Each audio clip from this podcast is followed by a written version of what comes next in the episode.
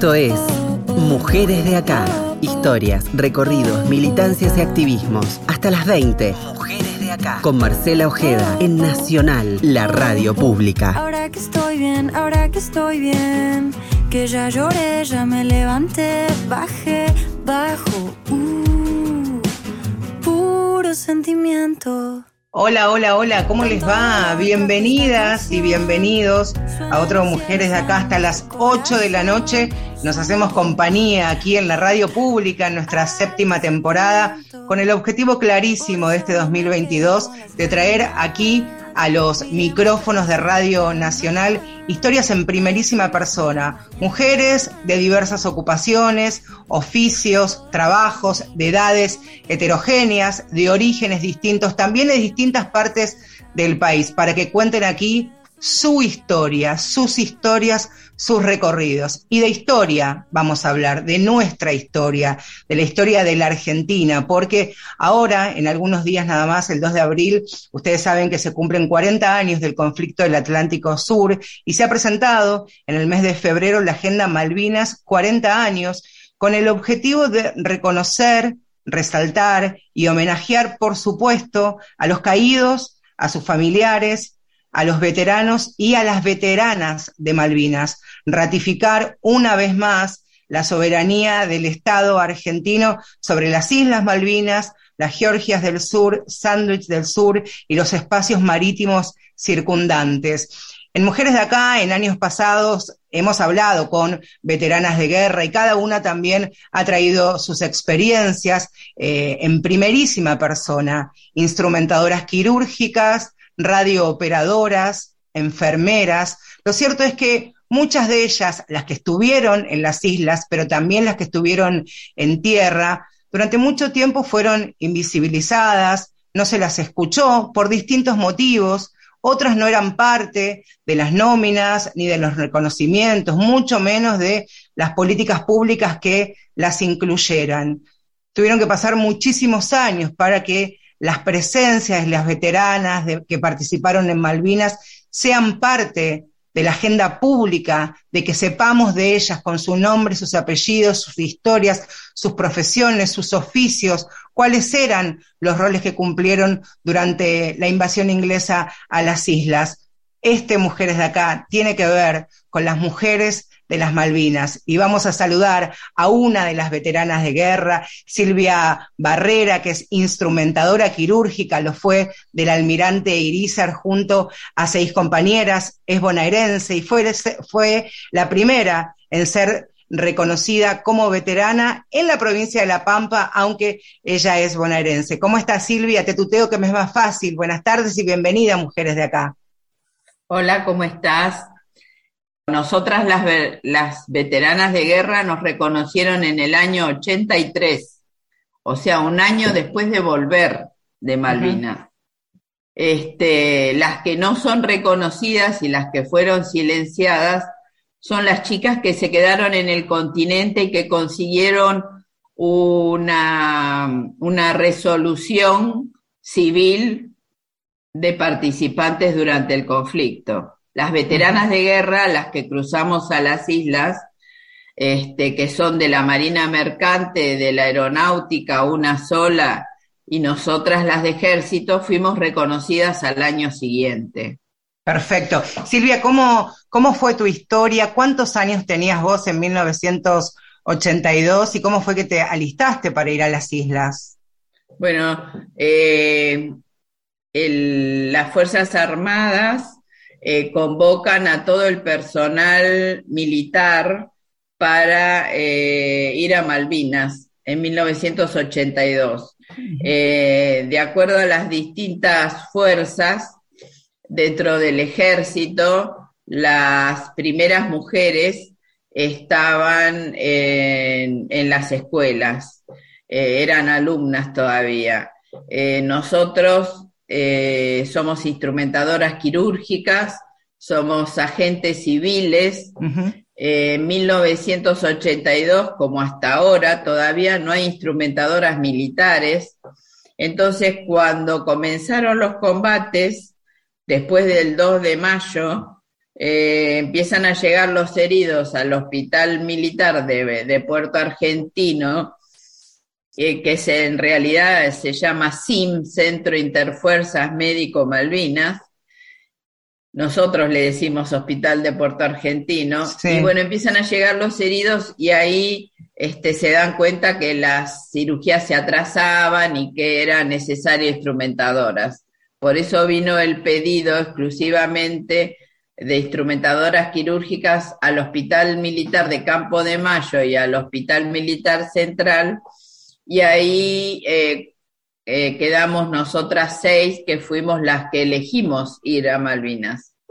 Las otras 6 las vamos a nombrar: Susana Massa, Cecilia Ricchieri, Norma Navarro, María Marta Leme, María Angélica Séndez y vos, Silvia Barrera, son las 6. ¿Cómo fue el viaje? Primero, ¿cómo te preparaste desde casa para emprender el viaje y cómo fue la llegada al sur?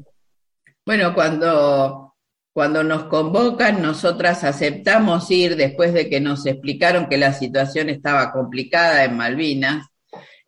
Nosotras aceptamos ir a pesar de todas las recomendaciones y todo lo que nos hicieron ver. Así que nos dieron la ropa de verano, calzado que había en ese momento, como no había mujeres todavía en la fuerza, era número 40 y nosotras calzábamos todas 37, las camisas nos quedaban grandes, no nos pudieron dar ropa de invierno porque toda la ropa de invierno se había llevado al sur, y nos dan los pasajes, el bolso de equipo, y con eso llegamos a nuestras casas. Ahí cada una tuvo que pensar qué era lo que iba a necesitar para esta aventura que emprendíamos, así que los hombres agarran la maquinita de afeitar, la espuma, y se van, y nosotras teníamos que pensar en un montón de cuidados sanitarios que no sabíamos si allá iba a haber, si los íbamos a tener. Entonces fue ir a la perfumería a comprar una gran cantidad de esos productos, y avisarle a nuestras familias. En mi caso, mi papá me fue y me compró una máquina de fotos, rollos de fotos, para que saque las fotos que son las que ustedes ven hoy en internet. Claro, Silvia, de hecho pensaba en esos 10 rollos de fotos que te regaló tu papá con la máquina, que hoy son prácticamente el testimonio vivo que ha perdurado a través de los años, ¿no? Es la historia que vos pudiste registrar ahora con palabras, en su momento en fotografía de papel. Sí, sí. Aparte tuve la suerte de que los ingleses, cuando subieron al barco, antes de autorizarnos a volver al continente, se llevaron nada más que la mitad de los rollos, los otros los tenía yo guardados, ¿no? Así que Silvia, ese es el testimonio de que estuvimos ahí. Armado el bolso, con los preparativos, ya la diferencia que decías de lo que puede pensar un hombre al momento de guardar su bolso y lo que tenemos que pensar nosotras. ¿Cómo fue el recibimiento para estas mujeres que no tenían calzado de su talla, no tenían ropa de invierno, tampoco de su talla? ¿Qué pasó cuando las vieron los que luego se transformaron en sus compañeros y sus superiores en el sur? Bueno, primero hay que remontarse a 1982, cuando el hombre tenía una resistencia a que la mujer ingrese en las distintas fuerzas, ¿no? Así que fue un shock para todos ellos vernos llegar vestidas de verde. Nosotros, no te digo que nos recibieron y nos maltrataron, pero a veces una mirada es más agresiva que un maltrato, ¿no? Y bueno, llegar, ver que nadie nos estaba esperando, ver cómo solucionar esa situación, todas esas fueron horas de incertidumbre que a veces te da más miedo que una bomba, ¿no? ¿Cómo fue Porque también tus otras compañeras se habrán conocido en el viaje, me imagino que también habrán hecho una especie de bloque entre las seis, ¿no? De alianza, de red. ¿Cómo fue trabajar entre ustedes allá? Bueno, nosotras nos conocíamos todas, salvo María Angélica, que era del Hospital Militar de Campo de Mayo. Así que nosotros, al conocernos, eso sirvió para que nos mantuviéramos siempre unidas y apoyándonos unas a las otras, ¿no? El plus fue María Angélica, que era más grande que nosotras, y entonces hacía como de mamá de todas uh-huh. nosotras. Pensaba también, Silvia, en lo enorme que es el Irizar, ¿no? Que lo conocimos muchos, quienes tuvimos la posibilidad muchos años después, conocerlo, por ejemplo, aquí en el puerto, y pensaba ustedes en el quirófano, en algún momento de maniobra complicada. ¿Cómo era también eso, no? Porque estamos hablando de una situación de crisis, de guerra, y tener que maniobrar y estar dentro de un quirófano.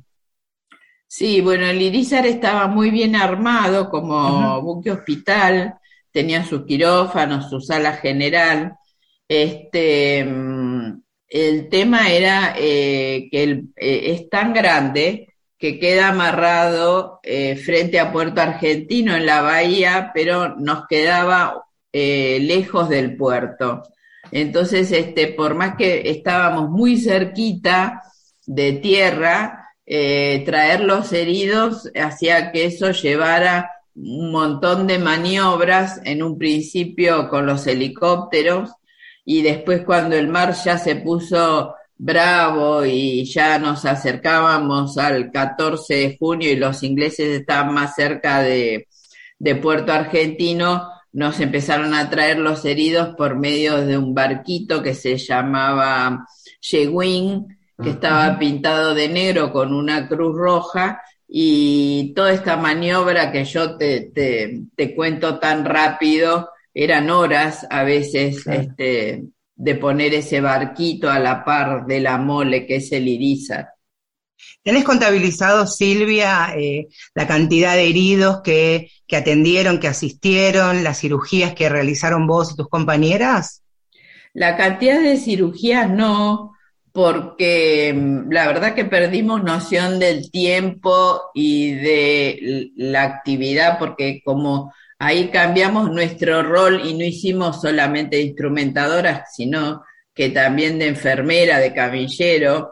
Entonces, no tenemos noción de cuántas cirugías hizo cada una. Lo que sí sabemos es que el Irizar tenía una capacidad de 250 camas y nosotros trajimos 320 heridos. Uh-huh. Uh-huh. Uh-huh. Estuviste embarcada hasta el 18 de junio. Hasta el 18 de junio, del 8 al 18, 10 días. ¿Y cómo fue pisar tierra otra vez, emprender el regreso? Bueno, nuestro regreso fue a Comodoro Rivadavia. Ahí el barco sí amarra en puerto, entonces ya estaban las ambulancias esperándonos. Y bueno, y la evacuación de los heridos fue más rápida. Ahí vino la complicación de ser las únicas mujeres, uh-huh. Y bueno, y no sabían a dónde llevarnos.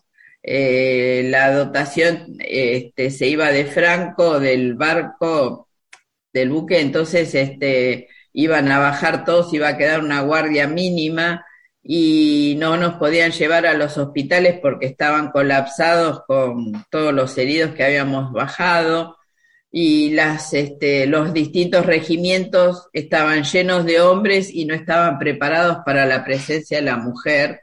Entonces nos llevan a un hotel que estaba sin inaugurar, entonces el hotel tenía su sereno que no comía ahí, y nos pudimos bañar porque hacía 3 días que no nos bañábamos, cuidando el agua para dársela a los heridos.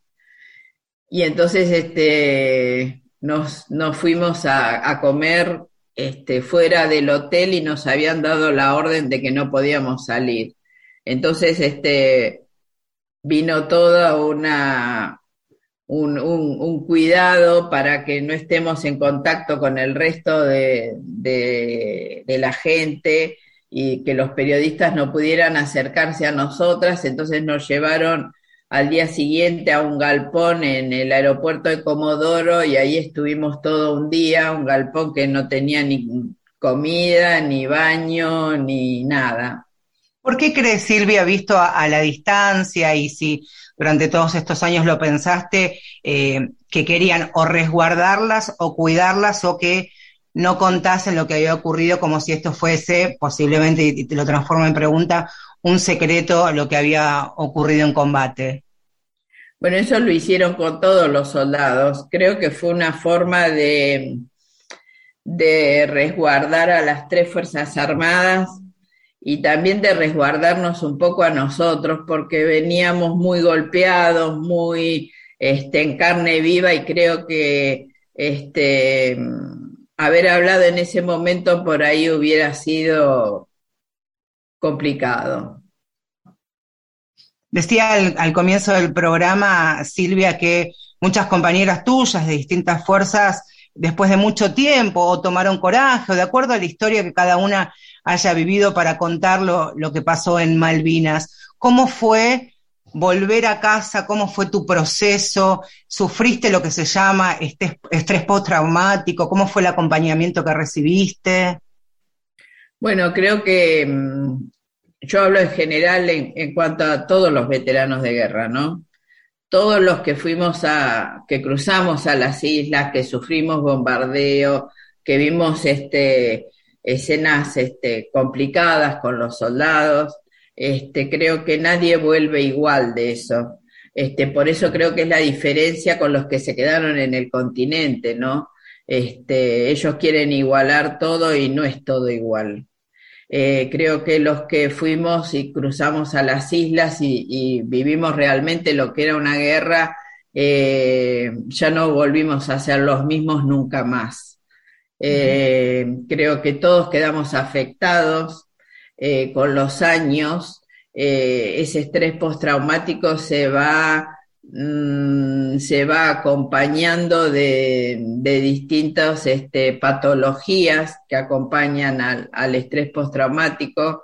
Esas enfermedades son la hipertensión arterial, diabetes, cáncer. Tenemos muchos veteranos que tienen ACV, que sufren, tienen insuficiencias cardíacas, muchos con problemas de posturales, porque como dormimos mal o no dormimos, esas horas de insomnio hacen que dormamos pocas horas.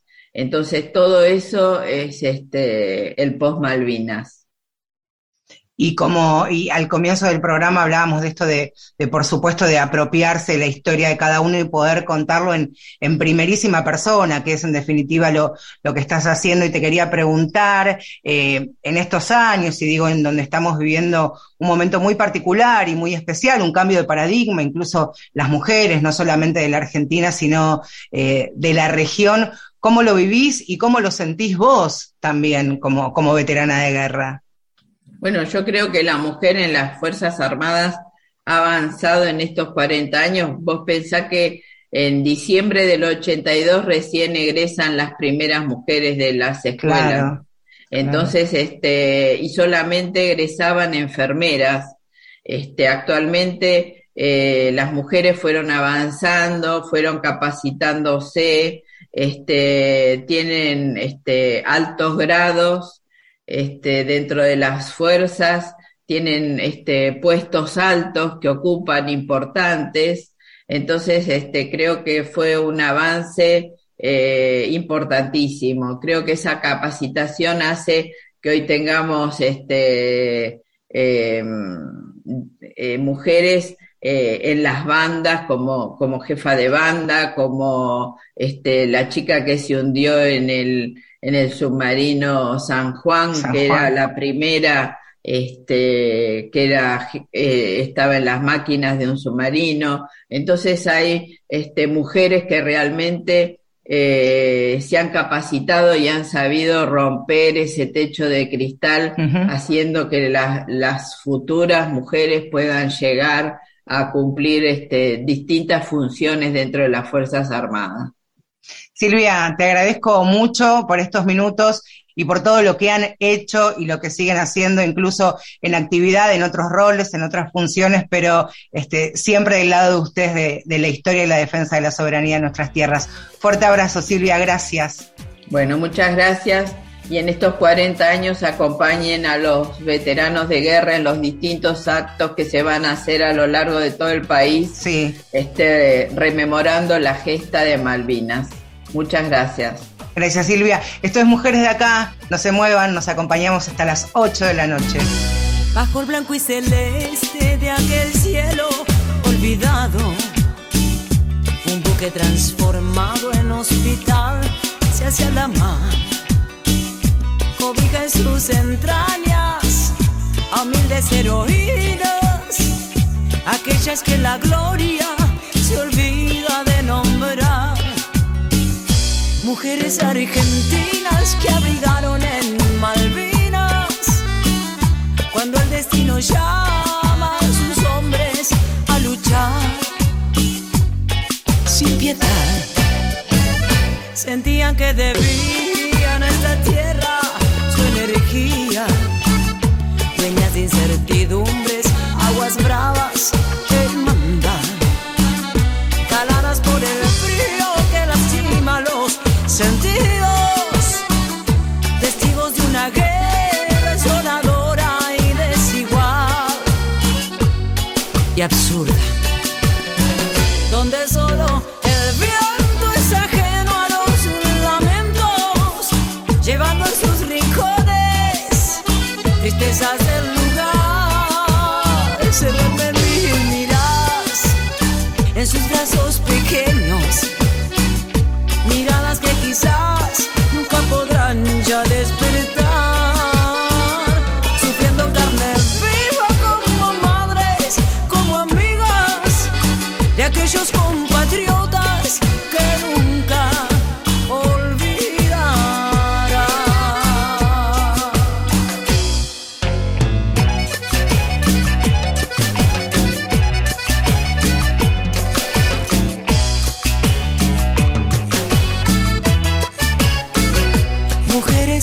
palabras, consuelo y luz brindaban, cerrando cicatrices que nunca borrarán, llorando escondidas injusticias en la vida y ocultas en la historia que merece su lugar, su lugar, donde solo el viento es ajeno, llevando en sus rincones tristezas del lugar. Se duermen miradas en sus brazos pequeños, miradas que quizás nunca podrán ya despertar, sufriendo en carne viva como madres, como amigas de aquellos compatriotas que nunca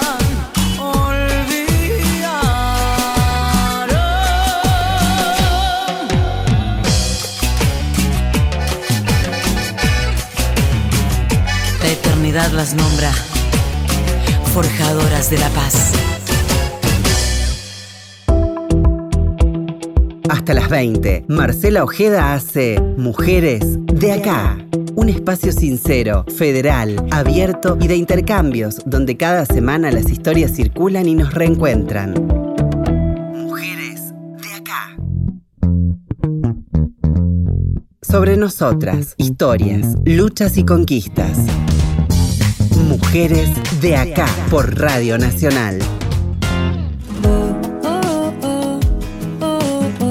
Seguimos hasta las 8 de la noche, como cada miércoles, haciéndonos compañía aquí en Mujeres de Acá, en Radio Nacional, en la radio pública, programa dedicado exclusivamente a las mujeres y Malvinas, a las mujeres de Malvinas. En la primera parte de nuestro programa hablamos y charlamos con Silvia Barrera, veterana de Malvinas, de profesión instrumentadora quirúrgica. Vamos a continuar esta parte que nos queda en Mujeres de Acá y, por supuesto, el aporte de las compañeras, las colegas de Feminacida tiene que ver con esta fecha que ya vamos a transitar, el 40 aniversario de la Guerra de Malvinas, pero por supuesto tienen su presentación y es esta.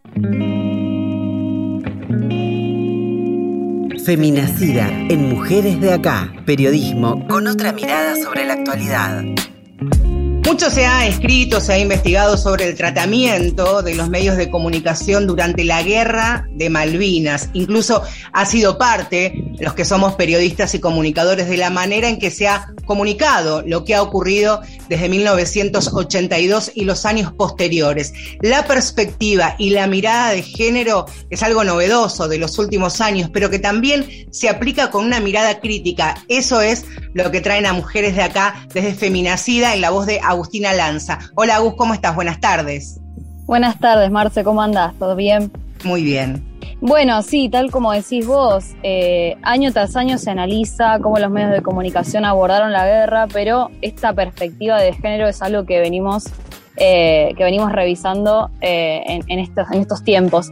Y esta pregunta se la hizo Eugenia Goicoechea. Quiero traer el trabajo de ella porque me parece que es brillante y que está buenísimo y que nos permite abordar estas cuestiones. Ella es periodista, editora e integrante del área de investigación del Museo Malvinas, y en el 2017 empezó una investigación muy alejada, ¿no? Empezó a pensar las publicidades durante la guerra y cómo las empresas utilizaban este contexto histórico para vender sus servicios o sus productos. Y haciendo relevamiento de ese material, recorrió varios archivos nacionales, entre ellos todos los números de la revista Para Ti, la revista Gente y otras que estaban en boga en ese momento, y se dio cuenta de que algo sucedía con las revistas pensadas para las mujeres, ¿no? Ahí encontrábamos solamente recetas de cocina, maquillaje, ¿no? Todo lo que tenía que ver con los looks. Y nos parecía muy importante ver qué nos traía ella sobre este relevamiento que hacía, porque a partir de ahí empezó a tirar del hilo y se dio cuenta de un montón de cosas. ¿Querés que escuchemos lo que nos decía? Dale. Sí, por supuesto. Lo que más me interesó y lo que más me llamó la atención es que las revistas que estaban especialmente diseñadas y pensadas para las mujeres no abordaban Malvinas desde la importancia histórica del acontecimiento que se estaba llevando a cabo. Es decir, no se hablaba de Malvinas, muy por arriba y en un número en particular en donde la figura de la mujer aparecía durante la guerra, pero aparecía desde el lado maternal, la madre que esperaba, la novia que cuidaba, etcétera. Mientras tanto que en la guerra, tanto en alta mar como en tierra, había mujeres enfermeras, instrumentadoras y otras profesionales que estaban trabajando de hecho y estaban prestando sus servicios en el lugar de conflicto, en el Atlántico Sur. Bueno, esta investigación claramente continuó con un relevamiento sonoro y audiovisual para darle espesor y también para poder entender por qué los medios hegemónicos lo abordaban desde una perspectiva tan lavada. Como abordamos en todo este programa, sabemos que eso no fue una casualidad, sabemos que hubo un intento de un silencio y de una desmalvinización. Y también, bueno, todo lo que nos comentaba la entrevistada en la primera parte del programa, ¿no? Sabemos que la deuda con las mujeres que fueron a la guerra es muy grande y que el rol que ocuparon fue doblemente silenciado, no estuvieron en ninguna portada. Eugenia nos recordaba una en particular, te cuento, Marce, porque me parece que está buenísimo traerlo para ver de qué se trataba, ¿no? Estos abordajes, decía un título que decía Coraje con olor a perfume de mujer, ¿no? Que es muy interesante cómo mostraban a esas veteranas, a esas instrumentadoras que estaban en la guerra en ese momento. Escuchamos un poquito más lo que nos decía Euge sobre esto. Argentinos a vencer, que es una de las publicidades oficiales de la dictadura durante la Guerra de Malvinas, se deja estipulado exactamente eso. Una mujer pregunta, ¿qué es lo que puedo hacer? Y la respuesta de una voz en off de hombre es mantener la calma. Porque básicamente lo que se esperaba de las mujeres era eso. Y que no se hable demasiado. Estos medios hegemónicos obviamente respondían a un poder político. Esto no fue casualidad. Y esta falta de información y este tratamiento violento hacia la mujer con la desinformación y con el tomar la guerra de Malvinas desde una perspectiva tan rosa no fue casual y fue totalmente orquestado. Es importante, Agustina, también tener en cuenta que forma parte del Museo de Malvinas, que está dentro de lo que funcionaba como el centro de exterminio, centro clandestino de detención, la Ex-ESMA, que no es algo caprichoso ni aleatorio que el Museo de Malvinas funcione allí, con un enorme trabajo que están haciendo y que luego vamos a estar compartiendo en redes la agenda, nutrida agenda por este 40 aniversario. ¿Cómo continúa la conversación? Sí, y también, bueno, ellos nos comentaban, o sea, no solamente lo que tenía que ver con cómo se mostraban las mujeres que estaban en la guerra en ese momento, sino también las otras imágenes, ¿no? Las imágenes de las mujeres de nuestra sociedad en esa época. Nos traía ella trae una tapa de una de las revistas que mostraba a la esposa de Videla, ¿no? Y lo mostraba él con esas imágenes en familia. Y esas representaciones. Ella dice que, o sea, parte de la teoría de que hay una representación muy violenta en los medios de comunicación, que incluso se pueden ver hoy, ¿no? Y que podemos hacer en este momento actual, podemos trazar un paralelismo y ver cómo todo eso sigue operando. Me parece muy interesante el trabajo de Eugenia. Si te parece, que escuchamos el último audio y bueno, y seguimos reflexionando en torno a estas temáticas. Claro que sí. Estas revistas y estos medios de comunicación generaban la creación de una representación femenina violenta, negando absolutamente, haciendo un negacionismo sobre la participación de las mujeres en la guerra durante el mismo conflicto bélico. Con lo cual no nos genera lamentablemente ninguna sorpresa el hecho que con la vuelta a la democracia y con el paso de los años este silencio se perpetuó. Argentina nos une es el nombre bajo la cual pueden encontrar en la página argentina.gov.ar no solamente la enorme cantidad de actividades que comenzaron a comienzos de este año y que se van a extender durante todo el 2022, sino también los nombres y apellidos de cada uno de las y las protagonistas. Es el año de los héroes de Malvinas y sumamos humildemente las heroínas también de Malvinas. Agustina, un beso grande, gracias por el aporte y nos reencontramos la próxima semana, si te parece. Hasta la próxima, Marce, un besito. ¿Cómo es vivir en el olvido? Pregúntale a las mujeres invisibles de la guerra. ¿Cómo es la muerte con el frío? La palabra congelada, sin memoria ni cumplidos. Que revivan las mujeres que la historia ocultaba, que se salgan del costado y que se tomen de las manos. Mujeres invisibles, los libros no las nombran. La lucha hoy las redime en las voces que las honran. Ellas también tuvieron sangre en las manos, pero las enfermeras fueron las silenciadas de Dios. Los hombres huecos, ¿quiénes son? No las nombraron, pero las veteranas fueron visibles a la luz del sol. ¿Cómo es morir en el olvido? Preguntale a las mujeres invisibles de Malvinas. ¿Cómo es la muerte con el frío? La palabra congelada, sin memoria ni cumplidos.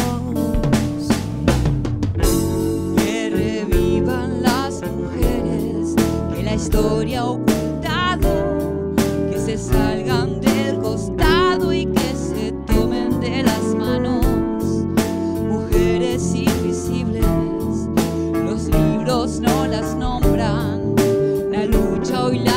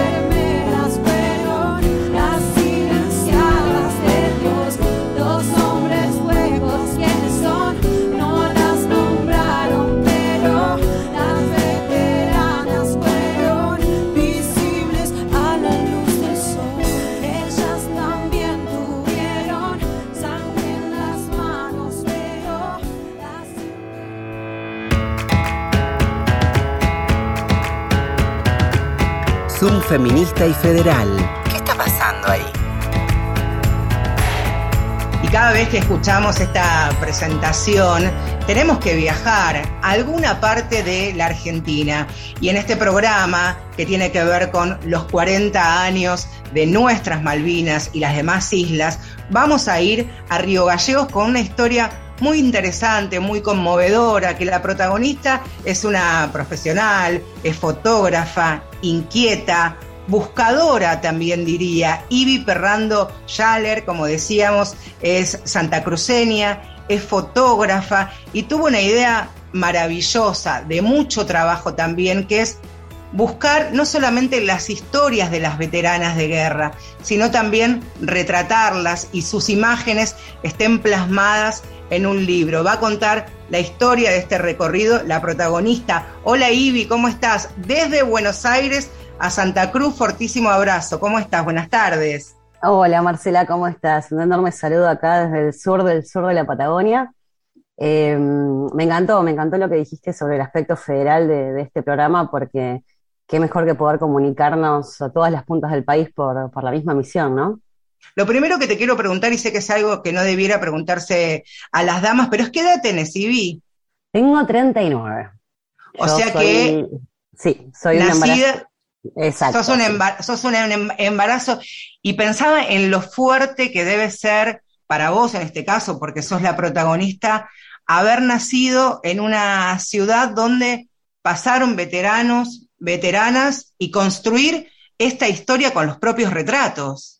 Sí, la verdad que es, a lo largo de estos últimos 3 años me di cuenta que yo estaba muy conectada con un montón de cosas que tenían más que ver, no solo con haber nacido en Gallegos, ser lo que acá en el sur se llama un embarazo de la guerra, que está relacionado con las mujeres que estaban embarazadas durante el oscurecimiento, durante la gesta, durante estos 74 días, mi mamá me contaba que ella conmigo en la panza tapaba las ventanas justamente para que no se escape ningún tipo de luz, porque se especulaba que de haber ataques, los ataques serían nocturnos, de haber ataques al continente. Son un montón de cosas que quizás uno no vive, pero el pueblo se lo cuenta. De alguna forma, la misma comunidad te recuerda, porque la desmalvinización a estos lados no llegó ni de casualidad. Al día de hoy es muy pensado y muy sentido Malvinas, los soldados, las circunstancias que llevaron, digamos, en una... de no metafóricamente, ¿no? Momentos más oscuros de nuestro país, en el sentido figurado y literal. Sí. Así que cuando me di cuenta, haciendo un retrato a una enfermera del ejército, ella me dice, vos tendrías que hacer esto con las veteranas de Malvinas. Y yo le digo, ¿cómo? ¿Veteranas con A? Y me dice, sí, yo trabajé con una. Así fue, veteranas literal, con A, mira. Literal, por eso soy tan pesada con el tema de la letra A, porque en el colectivo imaginario siempre fueron veteranos con O. Entonces empiezo a investigar veteranas con A y empiezan a salir un montón de resultados. Y bueno, uno de los primeros disparadores fue el libro de Mujeres Invisibles, de Alicia Panero, investigaciones en notas, en Infobae, que iban saliendo. Esto fue durante el 2018. En el 2019 hago la primera foto en los jardines del Hospital Militar de Silvia Barrera, y a partir de ahí, bueno, fue ir buscando a cada una de las 16 mujeres que estuvieron dentro del TOAS, el Teatro de Operaciones Atlántico Sur, las 16 mujeres que son reconocidas por la resolución 1438/12, firmada por la ministra Garré.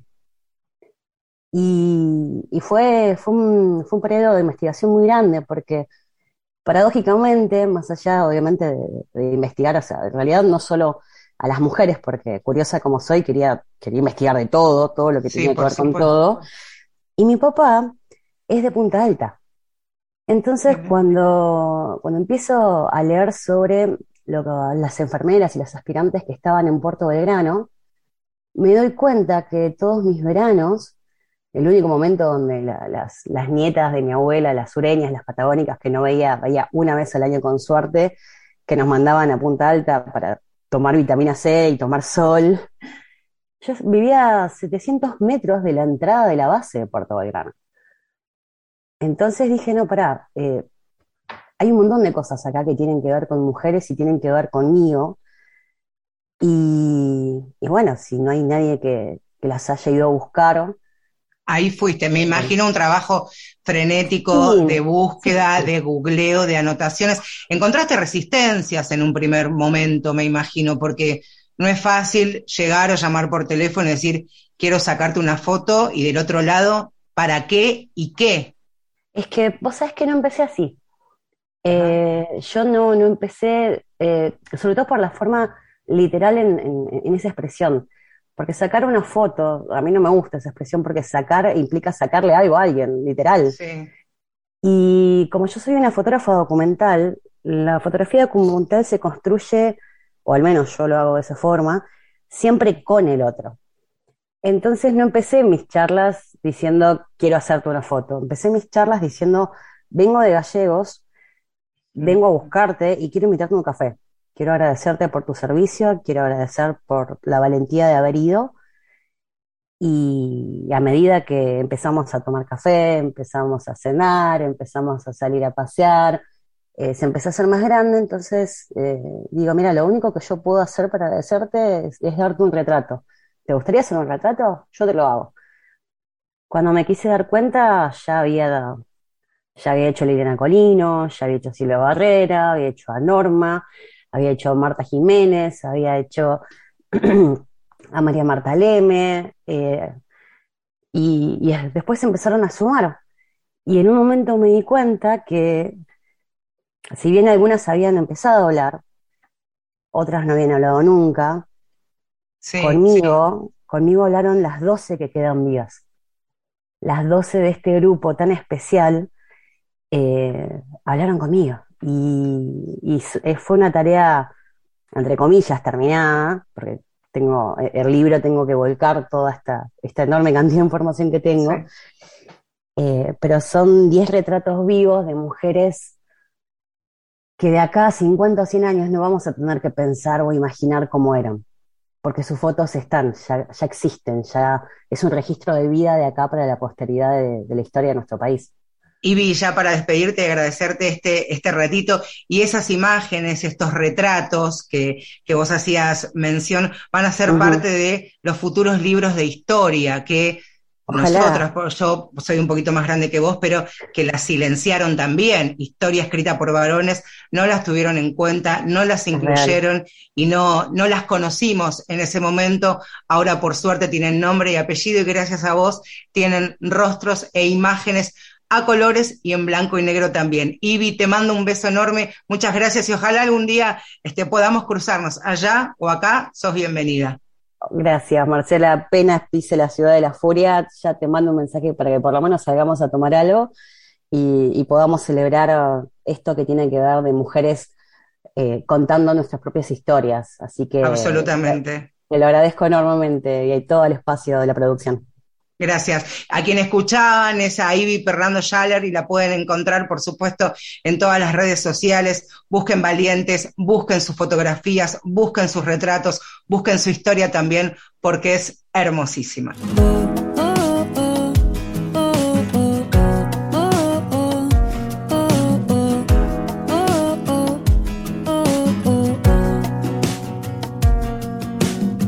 Ahora que estoy bien, ahora que estoy bien, que ya lloré, ya me levanté, bajé, bajo, puro sentimiento. Algunas invitaciones que quiero hacerles para las próximas horas. El viernes, desde las 9 de la noche y desde Río Grande, nuestra provincia de Tierra del Fuego, la vigilia por Malvinas, una transmisión federal donde van a participar todas las emisoras de la radio pública, de Radio Nacional, en cada una de las provincias. Y el sábado 2 de abril, por supuesto, programación más que especial desde Tecnópolis, el Museo de Malvinas, así se dice, dice, y el Centro Cultural Kirchner, así que una programación súper especial, potente, con entrevistas, con invitados, con tramas sonoras, con archivo, con mucha reflexión, por supuesto, también. Esto el sábado, entonces, durante todo el día, y nosotros nos vamos a reencontrar, por supuesto, el próximo miércoles a las 7 de la tarde, no sin antes agradecer a quien nos puso al aire, Miguel Ángel Gauna, al productor ejecutivo de este programa, Gustavo Kogan, y ahora, por supuesto, se informan en el panorama de noticias. Siempre me estoy yendo y le digo a mi padre, soy así, soy así, soy así. Por eso no me quedo con las ganas. Miremos pelis en la cama. Me das un beso a la mañana. Eso es todo para mí. Ya no me quedo con las ganas. Miremos pelis en la cama. Me das un beso a la mañana. Eso es todo para mí. Ya no me quedo con las ganas. Miremos pelis en la cama. Me das un beso a la mañana. Eso es todo para mí. Ya no me quedo con las ganas. Miremos pelis en la cama. Me das un beso a la mañana. Eso es todo para mí. Ahora que estoy bien, ahora que estoy bien. Ahora que estoy bien, quiero que sepas que ahora que estoy bien, ahora que estoy bien. Ya lloré, ya me levanté.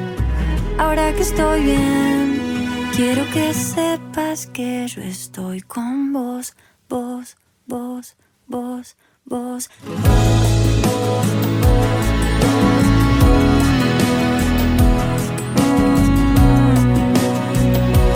Quiero que sepas que yo estoy con vos. Ahora que estoy bien, ahora que estoy bien.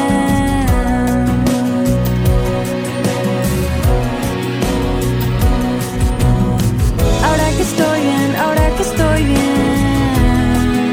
Estoy con vos.